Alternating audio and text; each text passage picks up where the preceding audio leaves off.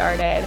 Thank you guys so much for joining us today. We are so excited to have Morgan Clary on as our very first guest. She is also known as Ivy Fruitful from Instagram. Her account shares a really raw, side of infertility. Um, Morgan is extremely knowledgeable on all things fertility. One of the reasons we really wanted her to be on as one of our first guests. So, Morgan is joining us from a hotel room in Charleston, South Carolina. She is about 20 minutes away from me and about three hours away from Amanda. So, we are all on Zoom this morning. Morgan was diagnosed with endometriosis at 22 years old. So today she's going to walk us through what that diagnosis looked like for her at such a young age, as well as all of the fertility treatments that she has since been through. So, welcome, Morgan. Thank you so much for being on the show with us today. Thanks for having me. I'm so excited to talk about everything, and I wish we could have done this in person, but we're still close. I know, we're so close. but yeah, I'm really excited to talk about it. Um, happy to answer any questions, whatever y'all want to go over. I will be an open book.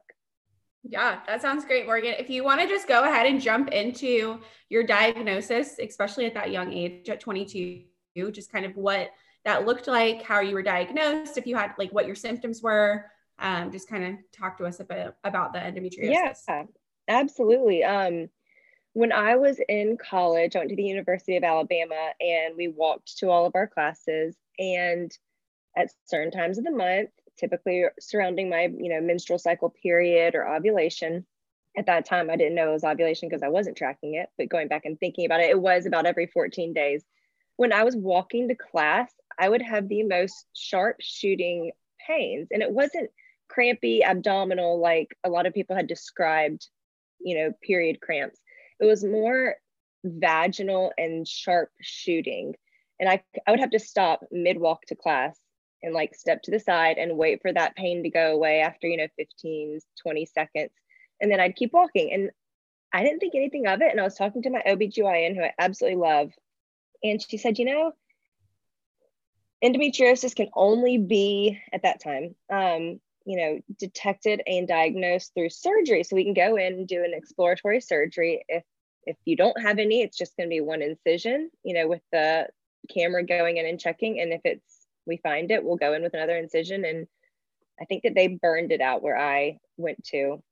Um, and when they went in they found stage two endometriosis. And they said that on average and it's obviously different for everybody that the surgery can kind of help with symptoms and pain three to seven years. And it did, it helped. Um, and then again in 2017, I think I have that right.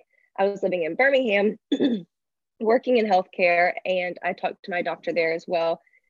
And I told her that my pain wasn't quite as bad as it was before, but I had really good health insurance and doing it through my work was only a hundred dollars. Oh wow. So so I said, let's do another exploratory surgery, see if it's there, see if it's grown back. And it had not quite as bad as the first surgery and diagnosis, but it was there. Um, the one thing that I wish that I had known, and my OBs didn't tell me this was the second one was a different OB in Birmingham, that doing that surgery can impact your egg reserve or your AMH anything that's you know invasive in that area can impact it. And so had i have known that i may have waited to do my second surgery a couple more years closer to the time of actually trying to conceive.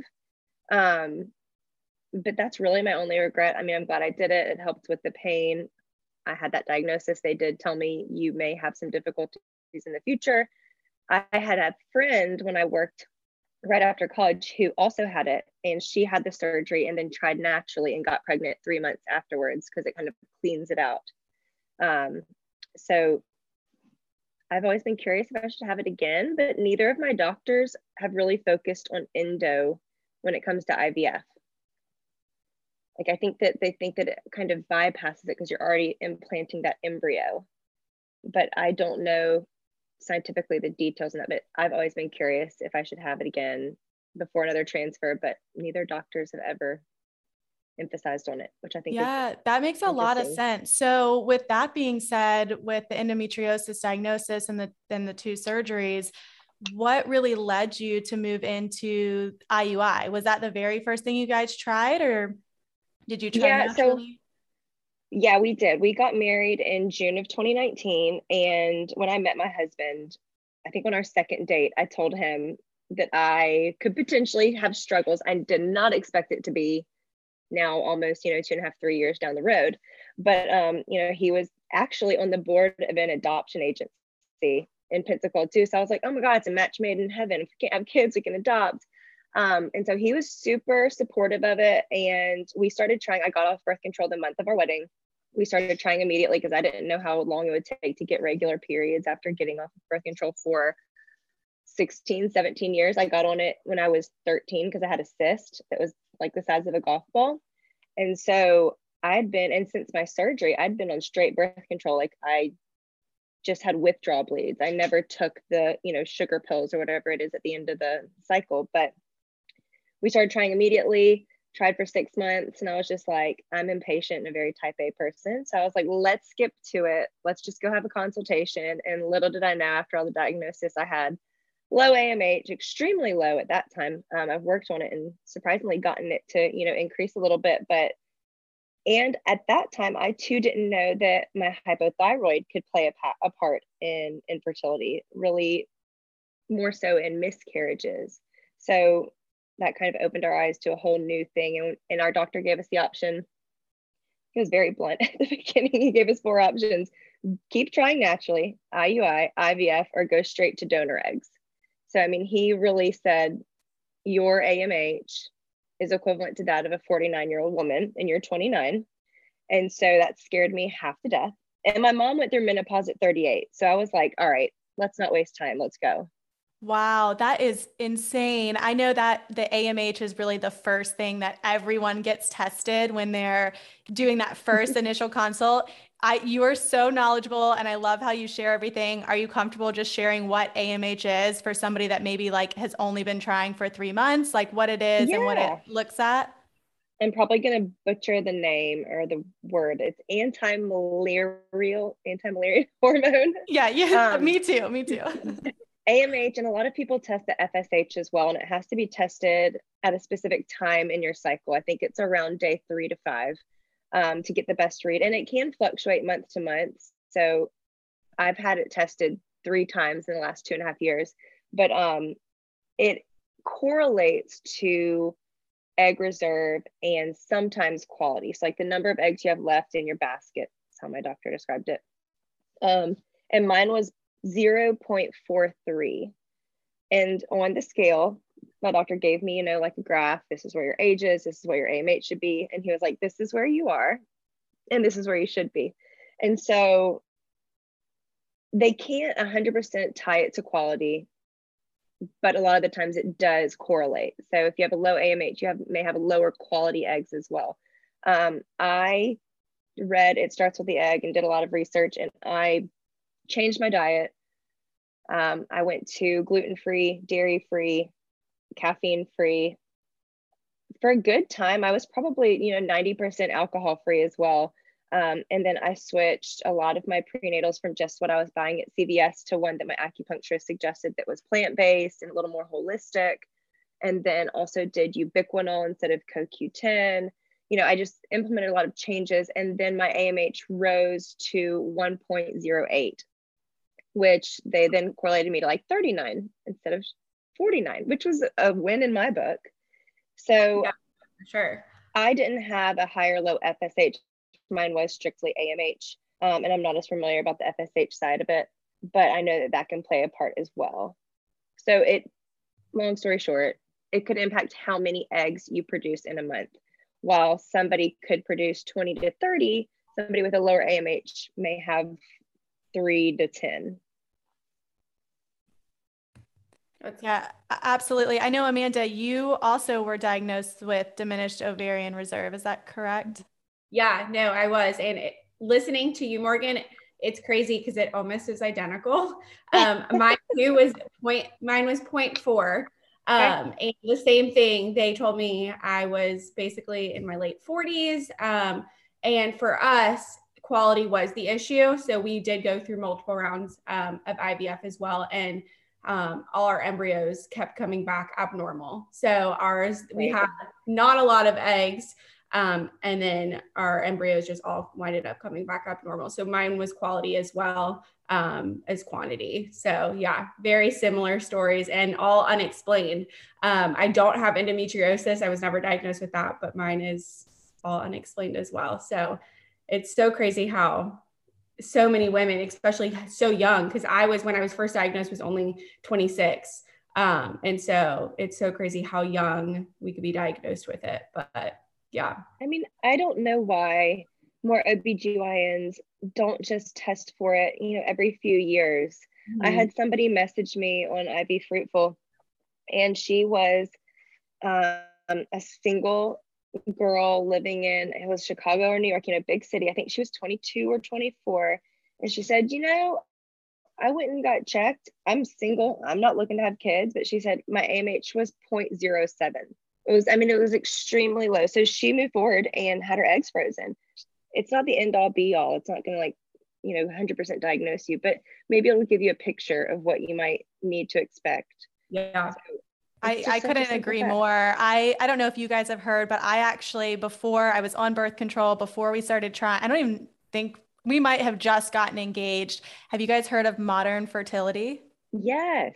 So that's what I've been doing. All of my friends now, I'm like the fertility guru, I guess.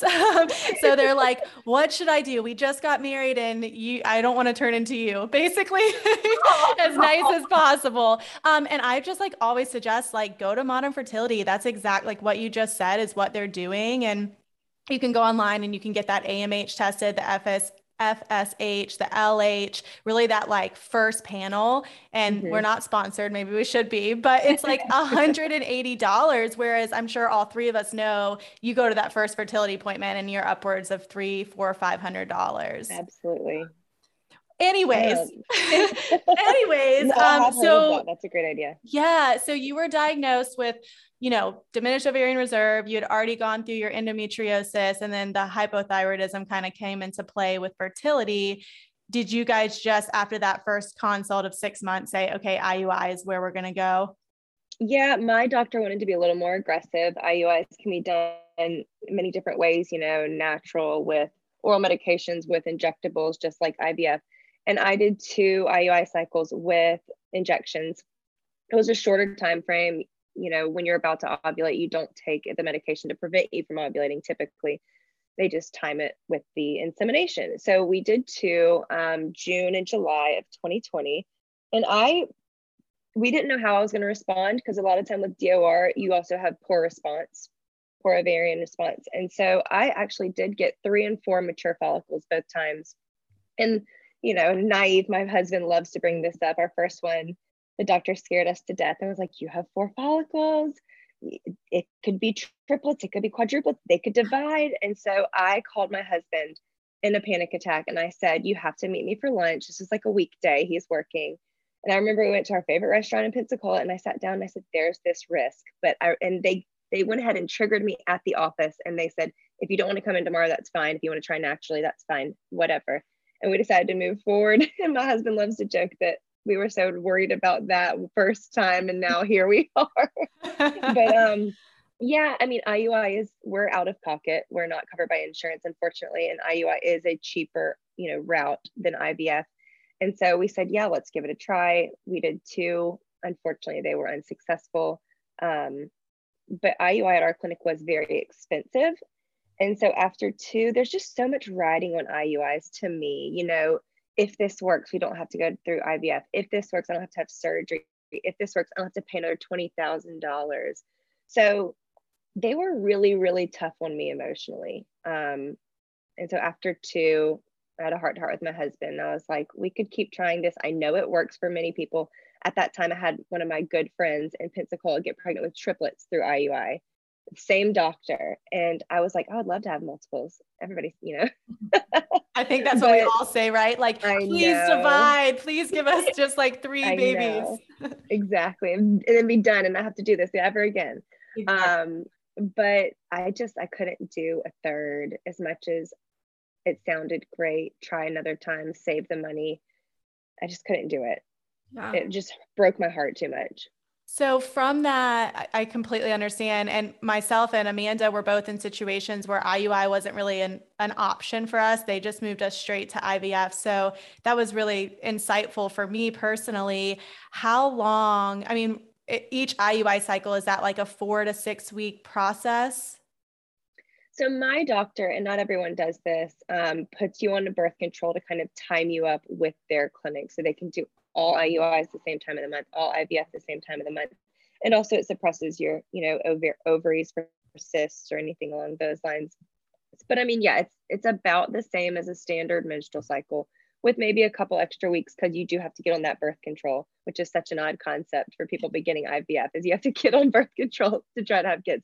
But um yeah, I would say it was about four to six weeks overall getting on birth control, going through the injections, and you also like my clinic did a beta you know a blood draw. Some don't. Some just say see if you have a period or you take a test. But it's a, it's a stressful four to six weeks. And it's your first time doing it. I mean it's just tough. Oh yeah. No i'm sure it's very overwhelming too. Um so then after so you did the two and then mm-hmm. after you were like okay no more. We're not going to do a third one. Were you guys just like yes let's just jump right into ivf or what kind of no. prompted you? I, like I said, I mean, it really took a toll, toll on my mental health. I got a, in a really low place. I told my husband I'm, I wasn't in the right mindset. I, I didn't want to continue with fertility treatments at that time. I knew IVF was the next option. Of course, in my heart, I dreamt that we were going to be like the golden ticket of the people that get pregnant the month before they start IVF. Oh, yeah. So we just, we just tried naturally. I would say from like August to October and, you know, I got back working out, hung out with friends, we traveled a little bit, just a normal life that wasn't 100%, more like 150% revolving around every day of your menstrual cycle. Um, and we actually switched doctors as well. We consulted with another physician and we switched just by a gut feeling. There was nothing about our prior doctor that we didn't like. He mm-hmm. was great.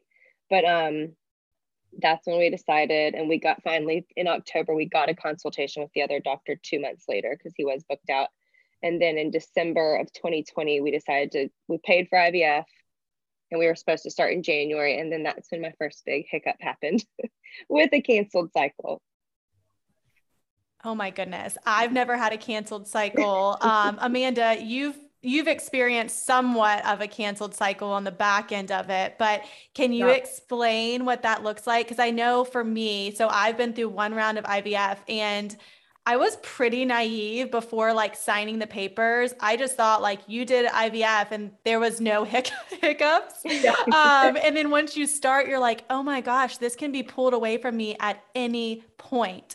Um, like you could be like eight days into doing stomach injections and then you could have your appointment and they're like, up, oh, canceled. So could you kind of speak to that? I, I really can't imagine. It was it was one of the hardest days. So my clinic does essentially like an IVF education course, and it's the first Tuesday of the month every month. So we drove over to Mobile, Alabama, an hour away, my husband and I, and we went through hours of injection training, embryo education, all these things that went so far over my head. I'm like, I'm paying you, I'm trusting the embryologist. But at that same clinic or at that same appointment, they did my first baseline blood draw because we were supposed to start shortly after that. I wasn't expecting anything of it. I will say I did have COVID. The or I tested positive December before that, so December 2020. Had no symptoms. Didn't know I had it, but we tested before Christmas for family. Wanted to be safe. And when I had my blood drawn, I remember her saying, "Your blood is so dark," and it was very, very dark and very, very thick. I didn't think anything of it. Well, we get home and I remember I was going to dinner with a client and some of my coworkers and I got a call that said Morgan your TSH which is your thyroid one of the ones that they measure for your thyroid was 7.9 and I mean that is so high compared to what they want it when you're trying to conceive trying to conceive. They want it under 2.5. My doctor going through IVF really wanted it under 1.5. And so they canceled it. And now, now I'm remembering at that appointment too, I had a 37 millimeter cyst. And they said, if this doesn't go down by your next appointment or if it's estrogen producing, you could get canceled. So the 24 hours that I had been spending, I was worried about this cyst. And then it actually got canceled because my thyroid. And, you know, we had prepared, we had been taking a break, we had paid the $25,000, we had gotten the injections, and we were so excited. And then just the rug got pulled out from underneath underneath us. And I have a picture of myself from that day in the car outside of dinner that we were supposed to be having with clients. And yeah, it was canceled. And they essentially told me, go meet with your medical endocrinologist, get your synthroid, uh, you know, dosage changed. We're not sure when you'll be able to start again. We'll take your blood draw every two weeks to see if like maintains a lower level. And so that the uncertainty of infertility is a big thing that weighed on me and just not knowing how long it was going to take. But I it ended up dropping in two weeks. And then the reason I brought up the COVID was that I spoke to one of my doctors and they said that obviously I don't know a ton about COVID, but it has to do with your blood.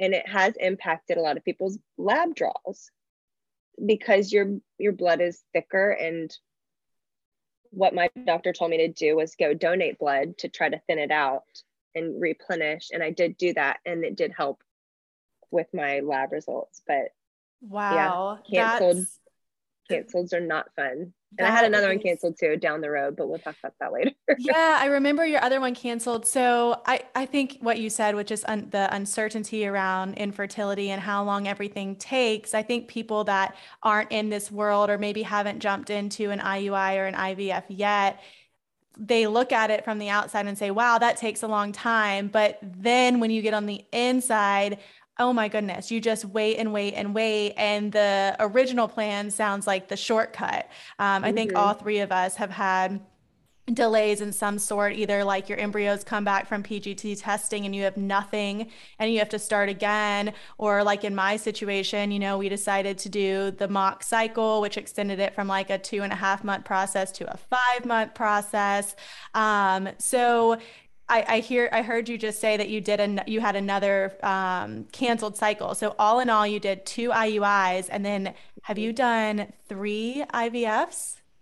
So essentially yes, but one of them didn't have the actual egg retrieval. So we went through. I did the first egg retrieval, got eggs, got some embryos, did some transfers, and we can elaborate on it. But I got down to you know three embryos left, and because of my diagnosis, I kind of wanted to bank embryos because I just figured that the quality and quantity would just be worse, you know, in three or four years. Mm-hmm. So we decided to do a second retrieval. And I went through 14 days of stims, 13 or 14 days. And y'all know what that costs. I mean, that alone is about $5,000. And we got to the end, and he said, you know, you have one or two eggs that we would probably be able to get. And for somebody that had gotten nine the previous cycle, that was just a big blow. And, you know, I just said, I can't, I can't waste our money that we had paid on this cycle. Can we just, you know, pay for the appointments that we just had over the past few weeks and do another cycle? So we did. We canceled that one and converted it to an IUI, which I never thought I was going to be doing another IUI. Surprise. And it too was unsuccessful but you know after paying so much for the medications he said you could do timed intercourse or iui and i said let's increase our chances and do the iui um, and it didn't work. So another cancel. Conversion i guess. It converted. Did you uh, what did you do the pgt testing with those? I know you said you were banking embryos. Did you so we didn't test them the first time. My clinic you it's it's not per embryo. It's a set amount for zero or one to four embryos and a set amount for five to eight and anything on top of that's per embryo. And i didn't know that when we did our first retrieval. And so i thought it was the full price which was i think 4300 for pgt testing. And we only had four because we were going to do one fresh transfer which would have left us with four embryos. Mm-hmm. and we didn't pgt test them. Um, we froze them I did another transfer with one of those. It was unsuccessful, actually, the one that ended in my chemical miscarriage. And after that was when I decided I want to PGT test all the frozen ones and I want to do another retrieval. So we did that second retrieval after the converted to the IUI. We did another retrieval and we got all of the embryos from the fresh and we thawed and tested the frozen ones. And that's when we did our PGT testing, okay. which I'm really glad because more uncertainty, just, you know, checking off those boxes, crossing them off, uh, eliminating the heartbreak of, and, you know, PGT testing is not 100%, you know, accurate. There can be some issues or one can come back abnormal and maybe it was normal. You don't really, really know. But for me, after going through multiple transfers, and I'm a numbers person, calculating how much I was spending on supplements, medications, um, acupuncture, I was spending almost the same that I would spend if I broke down the PGT testing per embryo.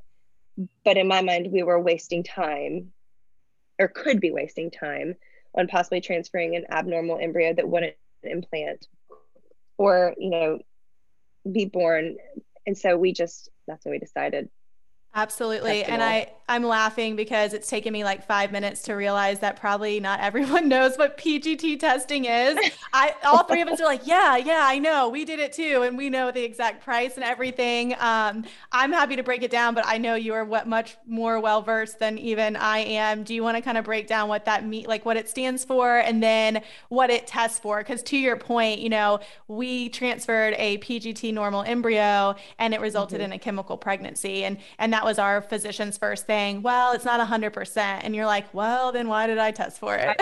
Right. but, right. And my doctor um, actually didn't suggest it, or well, he gave it as, as an option. He didn't really push for it because he said, you're young. Chances are quality is okay. Um, and actually, when we did ours, majority of ours were okay, but there were some that came back abnormal. So it's a pre-implantation, pre-implanted genetic testing that you can test for genetic disorders, um, disabilities. There's a few different kinds. We did PGTA, but there's others. I think there's PGTM as yeah. well as another one, which I am not very familiar with that one. Um, but they, they can come back normal, abnormal, or inconclusive sometimes. Um, and what they do is they take a tiny, tiny, tiny biopsy from your embryos.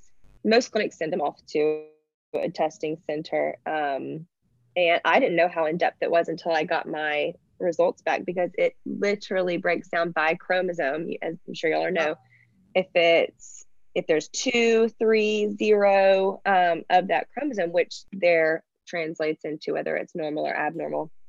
Um, but when we did ours, trying to think if there's anything more really to go into about that. No, I don't think so. I think um, I know you have a crazy story with your PGT testing. Thank so you. I kind of wanted you to go into that if you're comfortable. And I wanted to preface it with like what that meant. Because um, even women that go through IVF, and like say they go through IVF and it's a fresh transfer, you're not going to have the opportunity to do the PGT testing because it does take two to three weeks where you just sit by your phone and wait for them to tell you if you have any embryos. Um, but even women that have gone through a cycle or two of IVF that haven't ventured into the PGT testing world, it's kind of unknown and and some people are like what is that but um, to your point all three of us you know when we were doing our first round of ivf we're in our 20s and most physicians don't recommend it um, mm-hmm. but for all three of us that did have it done it clearly came back as, as some positive results. I know Morgan, you and Amanda both had some come back that were abnormal. And to your point, that is, you know, upwards of three months of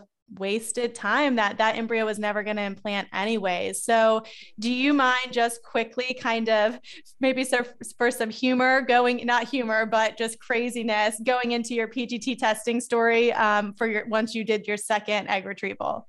Sure. So, I want to preface it that I don't want to go into what the company was um, that they sent our embryo biopsies off to.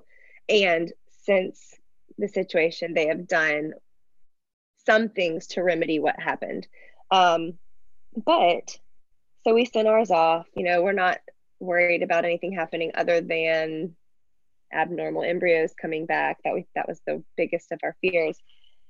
And actually, through Ivy Fruitful, I was talking to somebody and they messaged me that they had embryo biopsies damaged in the process. I don't remember how we connected, but we she remembered that we did our testing the same week and at the same clinic um, testing center. And she told me that she was informed that the biopsies had been damaged and unable to be biopsied or tested. And it was because a bad chemical reagent that they were using to amplify the DNA. So, what that means is when they take a teeny tiny, you know how tiny an embryo is, the teeny tiny biopsy, they use a chemical to amplify the DNA that allows them to better test it. And the company that we used that week specifically, not any other weeks, had a bad chemical reagent. And so two of our biopsies came back inconclusive, which that can happen with a good chemical reagent. You know, people can get inconclusive because they didn't get a big enough biopsy or for whatever reason. The reason for ours was not, it was because the biopsy was damaged in the process because of this chemical. So we had two, we sent off, I believe, seven. Two were normal, two were abnormal.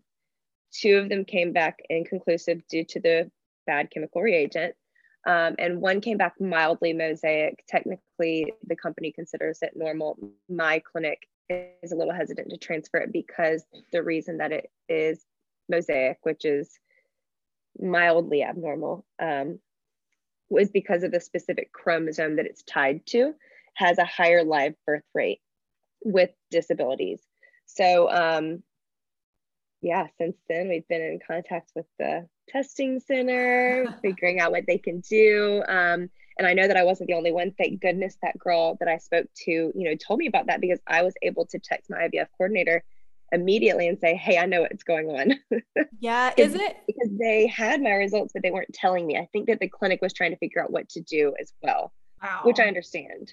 Which I understand. They were trying to make it right because I know some people at our clinic who every single one of their biopsies came back inconclusive due to the bad reagent, which for us, the ones that came back inconclusive, and they offered us to test them again free of charge, but the ones that came back inconclusive were ones that were frozen from our first retrieval. And so there's always that chance of damaging mm-hmm. embryos when you thaw and mm-hmm. refreeze and thaw and refreeze. So our embryologist said, I don't want to risk it. They've already been thawed biopsies and refrozen once. Let's use your normal ones and then cross that bridge down the line if we need to retest them. Isn't it crazy just like going into IVF? You never thought you'd be like, okay, should I double freeze my embryos and thaw them? And what do I do? I mean, it is just absolutely insane. And I feel like it never, ever, ever ends.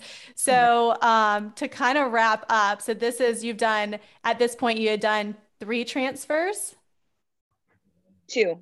Two one transfers. transfer, my fresh transfer from the first retrieval, one frozen transfer from the first retrieval, which was the one that ended in the chemical miscarriage. And then after that, we did that second, tried to do a second retrieval, convert to the IUI, and then finally did that second retrieval going through the third round. And so um, now you are moving forward. I'd love for yeah. you to touch on because Amanda and I both did the ERA as well as like the mock mm-hmm transfer cycle. And I know that that's what you just finished doing. Is that correct? I did. I did the what they call the endometrio test, which was the ERA and the Emma and the Alice. So the ERA is the endometrial receptivity analysis, which helps determine your best implantation window. So that means when you're going through a transfer, you there's different ways and different protocols. Some people do natural. I've always done estrogen priming and progesterone injections leading up to, and I'm pretty standard across the board. Most clinics do five days of progesterone injections before your transfer. But sometimes people need more or less progesterone, and that's kind of what helps determine their receptive window. Mm-hmm. Um, and so, what they do is that you prep for a transfer just like you'd be doing a transfer, but instead of the transfer, they go in and biopsy your uterus. Um, the Emma and the Alice are more about the I may get this wrong microbiome analysis analysis of um, inflammation and things along those lines. But yes, I did that, sent it off, and our receptive window came back normal, which would be considered receptive. So the time at which they would have been doing a transfer, which is when they did the ERA instead, would have been a good time to do it. So they will continue with our transfer protocol the same as what we had done for the ERA. I did have, and my Emma came back normal as well, but my Alice came back with one, there's nine, I think there's nine um, bacteria that are associated with the endometritis. I may get that wrong as well. Um, and one of those came back positive for me. So my doctor put me on um, Augmentin twice a day to try to reduce that inflammation and reduce the bacteria and clean you out. And then also a vaginal probiotic um, to try to help regulate that good and bad bacteria that antibiotics get rid of. Um, and so, yeah, I mean, that's another thing to eliminate the questions and the what ifs that you have is what if I need more progesterone? What if I need less progesterone? What if I need an antibiotic or be on a Lupron leading up to it? Mm-hmm. Um, so yeah, I did do that. I did that in October. Everyone outside of the IVF world or just infertility in itself think that you just go through IVF and you like have a baby and it just they you transfer it and it's just such a simple process. But I mean there's so many things that you can be doing like it, exactly with the ERA the Emma the Alice all these other things that you know play a part that so many people just have no idea how much go into it so it's just so crazy. Um, I mean, we didn't even know. I'm sure y'all didn't either when we started it. I had no idea. I've learned more in the last two and a half years about you know reproductive health than I ever learned in sex ed. Right, right. and I and now all three of us like our whole mission is for to teach others about fertility and yes. it's so funny just and I'm sure you guys both have the same thing. Your friends will ask you the funniest stuff or they'll try to be like, "Yeah, so I remember I um I announced that we did our egg retrieval and one of my friend's boyfriends was like, "Oh my gosh, congratulations! When's the due date?" That, that happened to me too. That happened to me I'm too. Like, no, I not even close. Uh, but that's to like Amanda's point, where these people and and on, me included, a, a year ago, oh, you do IVF and you got your baby. But gosh, do we know that that's not the case? Um, I, I cannot. I cannot believe we have already been chatting for 45 minutes. Um, it's so, so easy to talk about this. It's oh, so easy and it's so helpful too. I mean, all three of us have just been shaking our head on everything. I mean, I know I haven't gone through some of the things you've gone through, Morgan and Amanda, and vice versa, but um, we did have three questions from our listeners that we kind of wanted to throw your way. Yeah. They're somewhat, they're not really closing questions, so I'll go ahead and get them started. The first one was Did diminished ovarian reserve also known as D- DOR, cause your cycle to shorten? So for me, it did not. Um, I know that it can impact a lot of people's cycles. I have always had, um, actually, since getting off birth control and trying for a kid, before that, I had some wonky cycles. Um, but mine's always been 28 days with ovulation around day 13 or 14. So I've been very lucky that I have been able to time things well and um, I did have one, which it wasn't the DOR. After one cycle, I think that I had this, it may just be the meds that you get on. I had a 50 something day cycle. Oh, wow. but it wasn't the DOR. I think it was just the medications in my body being like, what is all this stuff? What is what are we doing? That's too funny. Um, I just speaking on DOR, obviously, because I also have it. So mine is um shorter so mine does impact mine um, but yeah like you said i mean it's just so different for every woman i think that's what's so hard too is there's not just like a black and white answer for anything no. um, and it's truly different for every single person regardless if the diagnosis is the same um, but yeah, yeah, I know mine definitely was shorter, and that was a harder time for me to try and figure out when I was ovulating, which is why it also right. took us, you know, even longer when we were trying naturally to conceive. But Sure. And trying to figure out when you're ovulating is never fun oh, because the tests can't. I wish that, I mean, I feel like science now should be able to make that window of ovulation more finite than like it's going to be in the next 12 to 24 hours. Yes, right. yeah, yeah absolutely. So the next question is how did you make your decision to move from IUI to IVF? And I know we we kind of already touched on that for you. I'm sure whoever asked this was kind of probably asking for themselves. I know sometimes women will come to me and say, "I've done my third IUI and my doctor's saying IVF's your only option." And I I can't answer that because I didn't I didn't do IUI for my specific situation. So I don't know if you're able to elaborate or maybe just kind of repeat what you said earlier. Yeah, I mean, and I I didn't say that my doctor actually did give us another option of doing another IUI. Um, he said you could try another, do another third. I don't know if he would have suggested any after that, but it just really took a toll on my mental health and emotional health. Um, and we just and, and at our clinic with doing the injections, it was expensive. I know other clinics, my new clinic, I haven't I've only done the one that converted to an IUI with them, but IUI for them is only $800 plus, I think, one monitoring and maybe some oral medications. IUI with my first doctor was 1800 plus the injection. So it ended up being, you know, three to 4,000 every time. And so after two, my mental and emotional health needed to be addressed. We focused on our marriage again, focused on me and, you know, for anybody that's trying to make that determination of when to switch, definitely do trust your doctors. They know what they're doing, um, but always advocate for yourself. If you're at your wits' end with this, just tell your doctor and say, I, I think that I want to look at other options. You know, put yourself first, put your marriage first.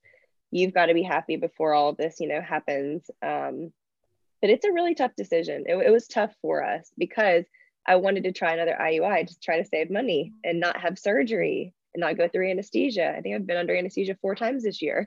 That's the, I so know that anesthesia is the biggest piece. I mean, I had no idea because we haven't even touched on it and, and we probably won't have time to, but you know, all the tests leading up to the egg retrieval. I mean, the hysteroscopy, most clinics put you under anesthesia. Mm-hmm. Then a month later, you're going under anesthesia for the egg retrieval. And if you're doing right. egg banking, then uh, two months later, you're doing it again. Like you said, I think just for one round of IVF, I know I went under anesthesia well three times plus I had a D&C prior. So four times in a mm-hmm. span of like seven months, which is super scary and and expensive.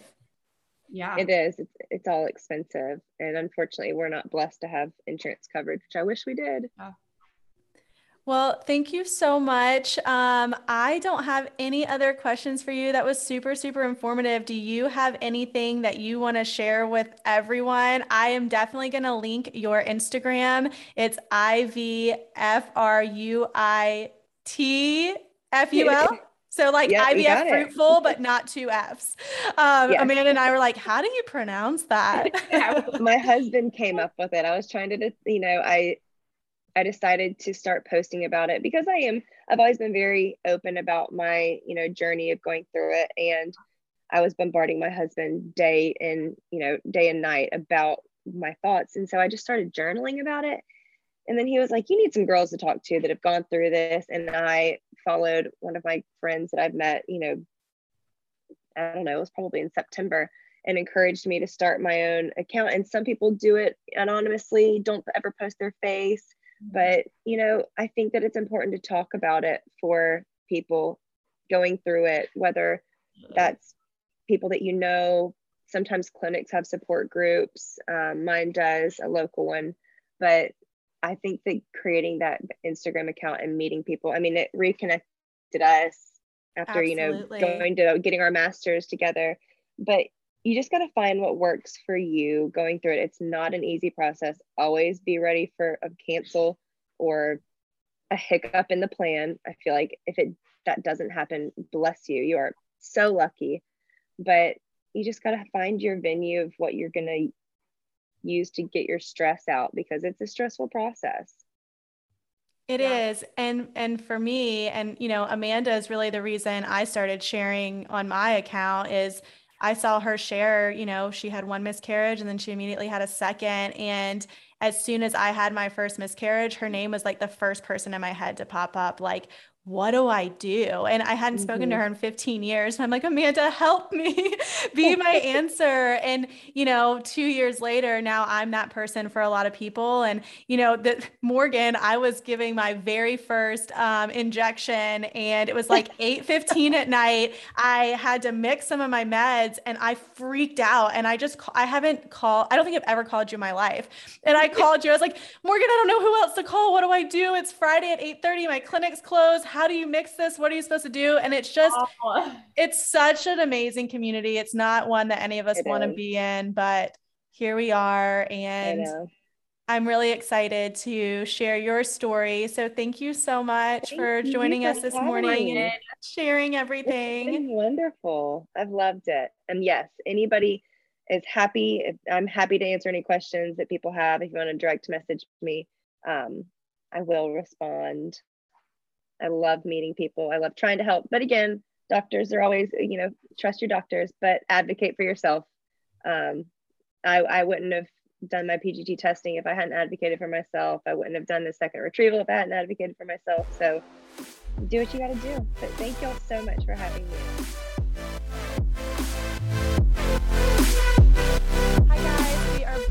With Morgan Clary. We have a little update that we wanted to add into the podcast. So I will let Morgan share some big news.